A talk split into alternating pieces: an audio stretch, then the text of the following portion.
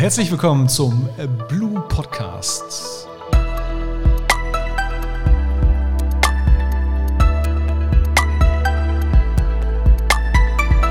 Heute mit einem ganz besonderen Gast, mit dem Boris Tienert, meinem Kollegen als Experte für Digitalisierung. Boris, herzlich willkommen. Nils, herzlichen Dank. Schön, dass du hier bist.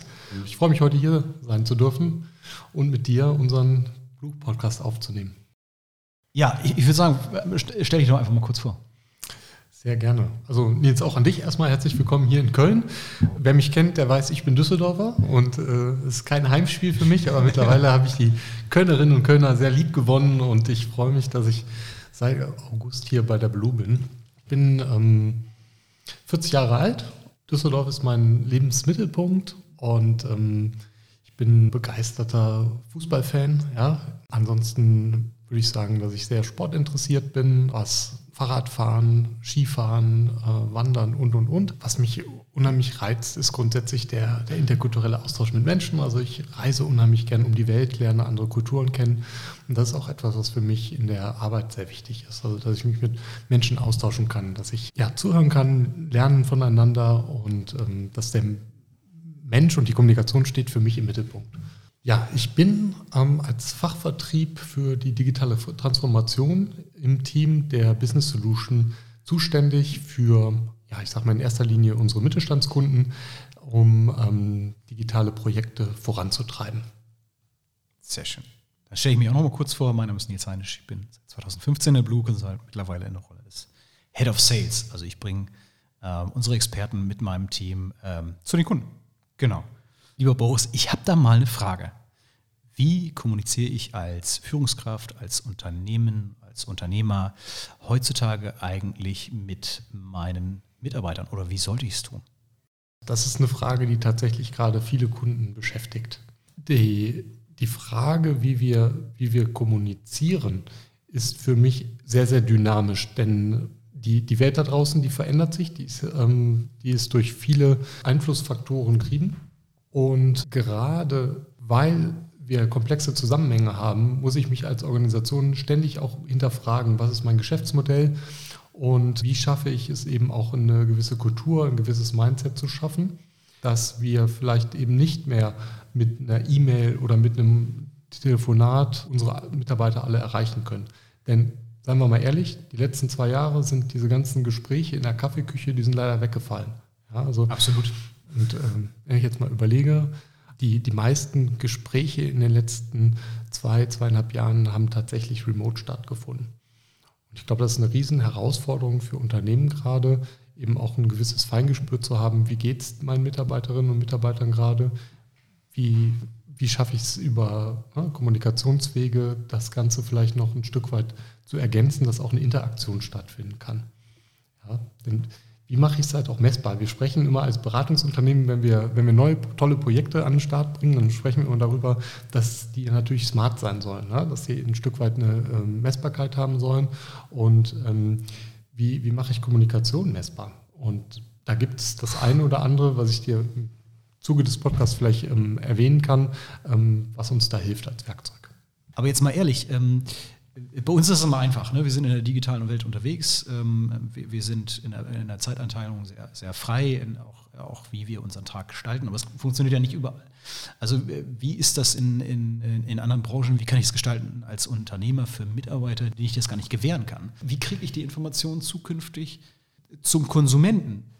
Ja, da gibt es mit Sicherheit jetzt nicht so den, den Blueprint für, sondern ich darf damit mit Feingefühl als Organisation äh, auch ein Stück weit nach meinem Geschäftsmodell ganz genau schauen, was hilft und was eben nicht hilft. Ne? Es hilft nicht pauschal einfach, sage ich mal, irgendeine Software einzukaufen, die da hinzustellen und sagen, so, jetzt habt ihr doch alles nach dem Motto, seht zu, dass ihr, dass ihr jetzt wirklich kommuniziert.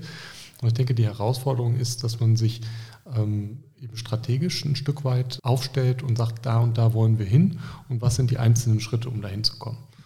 Boris, wir haben in der Zeit von der Pandemie ist ja nun viel Software eingeführt worden. Bestimmt drei Viertel der Unternehmen äh, haben, äh, haben da draußen ähm, auf Teams gewechselt oder haben Teams oder früher noch äh, Skype for Business eingeführt. Microsoft hat die, die Einstiegshürde auch sehr gering gemacht. Das ist eben ist immer so für einen gewissen Anfangszeitraum auch kostenfreie Lizenzen gab. So, und ähm, was ich immer wieder höre, ist, ja, wir haben es eingeführt und Software ist da und damit ist jetzt, sind wir jetzt digitalisiert. Ist das wirklich so? Ja, schönes Beispiel jetzt. Also ähm, wir sind jetzt Anfang Januar 2022 und hätte uns im März 2020 jemand gefragt, wie lange diese Pandemie geht. Die Antwort, äh, ich glaube, keiner hätte wirklich richtig gelegen. Und mit Sicherheit war es am Anfang sehr, sehr hilfreich, ziemlich schnell zu reagieren weil die wenigsten zu dem Zeitpunkt ähm, bereits aufgestellt waren, um von heute auf morgen ins Homeoffice zu wechseln oder generell remote zu arbeiten. Das war natürlich ein absoluter Culture Change ähm, für viele, die die es überhaupt nicht gewöhnt waren. Also einerseits zu sagen, ich, ich bekomme das technisch hin, ja, das, ist, das steht auf einer Seite. Und das zweite ist, ich vertraue auch den Mitarbeiterinnen und Mitarbeitern, dass sie ihre Arbeit mindestens genauso gut, so konzentriert im Homeoffice eben auch erledigen können. Ich kenne sowohl aus dem ähm, Kundenkreis als auch aus dem privaten Umfeld kenne ich nur positive Beispiele, wo auch die Führungskräfte gesagt haben, Mensch, das hätte ich aber gar nicht gedacht. Da bin ich aber positiv überrascht worden, dass du deine Arbeit äh, trotzdem schaffst. Ja. Von daher ist das, glaube ich, jetzt, ähm, zwei Jahre nach den äußeren Gegebenheiten, ein ganz guter Punkt, den nochmal näher auf die Organisation zuzugehen und sagen, okay, das habt ihr bereits schon erfolgreich umgesetzt. Damit ist aber, ähm, ne, das ist kein Sprint, sondern es ist ein Marathon. Und du musst äh, tatsächlich jetzt an der einen oder anderen Stelle nochmal schrauben und brauchst vielleicht nochmal eine, eine, eine gewisse Distanz jetzt auch, ähm, einen neuen Blick zu nehmen, okay, was hat dir, was hat dir geholfen und wo willst du dich denn jetzt weiterhin entwickeln? Glaubst du, die meisten Unternehmen haben sich einen Plan gelegt, zu sagen, okay, was können wir damit schaffen? Also ich würde behaupten, die meisten haben es gemacht, um, damit man kommunizieren kann. Ja. Aber jetzt wirklich Collaboration mit einem, äh, mit einer Governance, mit einem Plan, mit einer Digitalisierungsstrategie, glaubst du, dass ähm, oder auf einer Skala von 1 bis 10, was glaubst du, ähm, ähm, was haben Sie einen Plan, haben Sie keinen Plan? Also wir sind ja im äh, Mittelstand und gehobenen Mittelstand unterwegs das, was ich so aus Presets-Gesprächen und Fachgesprächen mitnehme, ist, da sind wir so auf einer, bei einer 5, bei einer 6. Also viele haben eine Ahnung, manche, die einen Plan haben, haben auch ein Stück weit schon umgesetzt. Und ähm, die, die da angefangen haben, mit die ersten Themen umzu, ähm, oder anzugehen und umzusetzen, die stellen fest, das ist ein ganz schöner Berg, der da zu besteigen ist. Und meistens schafft man es eben auch nicht aus, aus eigener Kraft, weil man die Ressourcen nicht schafft. Wir haben Fachkräftemangel in der IT seit, seit Jahren. Und es gibt einfach so viele Themen, wo die IT mittlerweile so stark involviert ist, dass es auch schwer ist, dann ähm, ein Stück weit dort dann, ich, sag ich mal, frei ähm, und ähm, auch sich die Zeit zu nehmen, ein neues Tool einzuführen. Ne? Deswegen wurden meisten, die meisten Tools in den letzten Jahren auch einfach, sage ich mal, so über Nacht mehr oder weniger eingeführt und ohne Plan. Und ich glaube, das ist ganz wichtig, da jetzt nochmal drauf zu schauen mit der Lupe und zu schauen, okay, das, was wir da gemacht haben, war das richtig so? Hilft uns das weiter? War das gleichzeitig auch eine gute strategische Entscheidung? Und ich sage mal, eine unserer Fragen ist ganz am Anfang, bist du zum Beispiel im Microsoft-Kosmos unterwegs? Und wenn ja, dann machen wir einen Haken dran, weil wir dann sagen, okay, dann sind wir der richtige Partner für dich, weil wir können unheimlich viel Erfahrung mitbringen. Wir haben die, wir haben die Kompetenzen und wir haben auch noch weitere Werkzeuge, die in diesen Kosmos bei dir reinpassen. Ja. Die Aspekte von der digitalen Transformation, die sind wirklich mannigfaltig. Das heißt, ich habe nicht nur, ich spreche nicht über Technologie, sondern ich spreche über, über eine Kultur über eine Unternehmenskultur, ich spreche über, über Vertrauen und ich spreche darum, darüber, wie, wie grundsätzlich Arbeit, sage ich mal, 2.0 aussieht. Ja? Also die Arbeit hat sich in den letzten zwei Jahren ähm, nicht im Kern verändert, aber die Bedingungen haben sich verändert.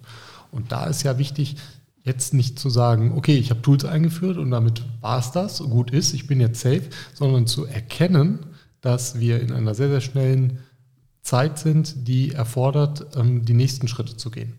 Und da ist Was sind die nächsten Schritte? ja, auf die Mitarbeiter und auf die Bedürfnisse zu hören und äh, konkret ein ähm, einen Use Case zu identifizieren, mit dem ich Mehrwerte schaffen kann, also sogenannten Business Value kreiere. Und das auch möglichst schnell und so, dass ich eine hohe ähm, Nutzerakzeptanz habe. Es gibt diesen Begriff User Adoption. Und ähm, das kann ich messen und das kann ich auch in Form von Workshops, kann ich erstmal, sage ich mal, den, den ähm, Nährboden dafür legen und kann am Ende von so einem Workshop in einem Team erfolgreich sagen, so, hey, wir haben jetzt einen ähm, Prozess digitalisiert, wir haben jetzt plötzlich digitale ähm, Gehaltsabrechnung, wir haben einen digitalen Schichtplan. Ja, ich kriege also all die Informationen, die ich ähm, als Mitarbeiter benötige, auch wenn ich remote bin, also ne, die, diese Möglichkeit habe, äh, also nicht die Möglichkeit habe, im, in meinem Büro zu sein, ähm, zu sagen, ich möchte mir das aber über mein Smartphone abrufen. Ja, Thema Bring Your Own Device zum Beispiel. Ja. Was ist überhaupt der Einstieg ähm, bei, bei, den meisten zu sagen, okay, jetzt äh, gehe ich den nächsten Schritt? Wenn wir schon mal bei dem Status Workshop sind, dann macht man am Anfang gerne mal so ein Sounding, zu, festzustellen, ähm, wie ist so die, die grundsätzliche Stimmung, die Aufgeschlossenheit in einem unternehmen, in der Organisation gegenüber Veränderungen und, und Digitalisierung an sich. Und wenn ich es schaffe, gewisses ähm, Feuer zu entfachen, ja, dann kann ich ähm, am Ende von so einem Workshop ein, ähm, ein Ergebnis liefern, was ich dann eben auch potenzieren kann. Ja, dass also eine Abteilung sagt, okay, wir sind, sage ich mal, sehr affin, was das angeht. Wir gehen mal voran und im besten Fall nehmen wir die anderen dann im Unternehmen mit. Das hilft uns auch als Berater, sogenannte Multiplikatoren eben aufzubauen, um dann letzten Endes die Digitalisierung in der Organisation weiter voranzutreiben. Okay, was sind so aus deiner Sicht die, ähm, die Use Cases, ähm, die bei den meisten Unternehmen passen und die, ich sag mal, die, oft, die oftmals eben noch nicht umgesetzt sind? Mhm. Was ich ähm, gerade auch in den letzten sechs Monaten ähm, festgestellt habe, ist, dass wir häufig bei Unternehmen noch Medienbrüche vorfinden. Also dass zum Beispiel Bestellungen und Rechnungen, die kommen über mehr als nur einen Kanal in das Unternehmen rein. Es gibt teilweise noch das Fax, es gibt Bestellungen, die kommen telefonisch rein, ganz, ganz viele, die natürlich per E-Mail reinkommen. Und ähm, das ist ein relativ generischer Use Case, zu sagen, ich ähm, schaue mir die einzelnen Kanäle an und schaffe es, ähm, eine Zuordnung hinzubekommen. Ne? Beispielsweise Bestellungen. Bestellungen kommen normalerweise im Vertrieb an. Ich kann dediziert die Bestellungen Mitarbeitern zuordnen, die entweder nach Region oder nach wie auch immer gestrickte äh, Teilung dort stattfindet, zuordnen kann und kann es dann mit Hilfe von sogenannten Business Process Systems ähm, schaffen, dass die ähm, Bestellungen gescannt werden und im System abgelegt werden und ein neuer ähm, Auftrag sozusagen angelegt wird. Und da sind wir schon mal beim Thema nicht nur Digitalisierung, sondern auch Automatisierung, ein Feld, was in den nächsten Jahren noch viel, viel stärker zunehmen wird. Okay. Was ist so der, der zweitwichtigste Prozess äh, aus deiner Sicht oder wo, wo ist man, mit welchem Prozess an zweiter Stelle kann man am, am ehesten einen Benefit fürs Unternehmen äh, erbringen? Ja, ich habe eben kurz äh, die Finanzbuchhaltung erwähnt. Also Rechnung ist auch ein Thema, was ähm, nahezu jedes Unternehmen betrifft. Und ähm, auch da kann ich mit Hilfe von einer ähm, äh, von einem Erkennungsverfahren, OCR ist dann ein relativ bekanntes, kann ich es schaffen, dass meine Rechnungen eben auch ähm, abgelegt werden, ja, der, der Governance entsprechend. Und die Person im Unternehmen, die damit betraut ist, auch gewisse Budgetgrenzen freigeben zu können, dass ich diese Person, diesen Personenkreis, das zuordne und dass dann im Zweifelsfall nur noch ein Häkchen gesetzt wird und meine Rechnung dann auch bezahlt wird. All das kann ich schon mal automatisieren und das kriegen wir bei der Blue, ich sag mal, innerhalb von einer Woche hin, dass wir ähm, mithilfe eines Workshops so einen ersten Prozess nachbauen und dann die Organisation dazu befähigen, ähm, diesen, ich sag mal, Proof of Concept ähm, in einen Live-Prozess umzuführen. Klingt im ersten Moment ein bisschen komplex, ist es aber, glaube ich, nicht. Ne? Nein, wir sind ja Spezialisten in dem, was wir tun und ähm, durch die Erfahrung, die wir da in den letzten Jahren über die Projekte gesammelt haben, ähm, ist das Vorgehensmodell bei uns einheitlich. Und was halt wichtig ist, dass wir ähm, immer customized Lösungen für unsere Kunden finden. Das heißt, wir sprechen eben auch über Erfahrungen aus anderen Projekten und lernen eben stetig dazu, ähm, auch wenn mal was, ich sag mal, ähm, nicht so reibungslos läuft, dann können wir das für das nächste Projekt eben wieder mit einbringen. Boris, abschließend die wichtigste Frage. Wo macht ihr in der Beratung den Unterschied zum Markt? Wir erzählen nicht nur von Beratung, wir sind Architekten.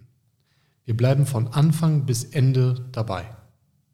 Dabei ist der Mensch im Fokus. Wir sichern die Technologie und begleiten den Wandel. Hast du schön gesagt. Das ist ein guter Abschluss.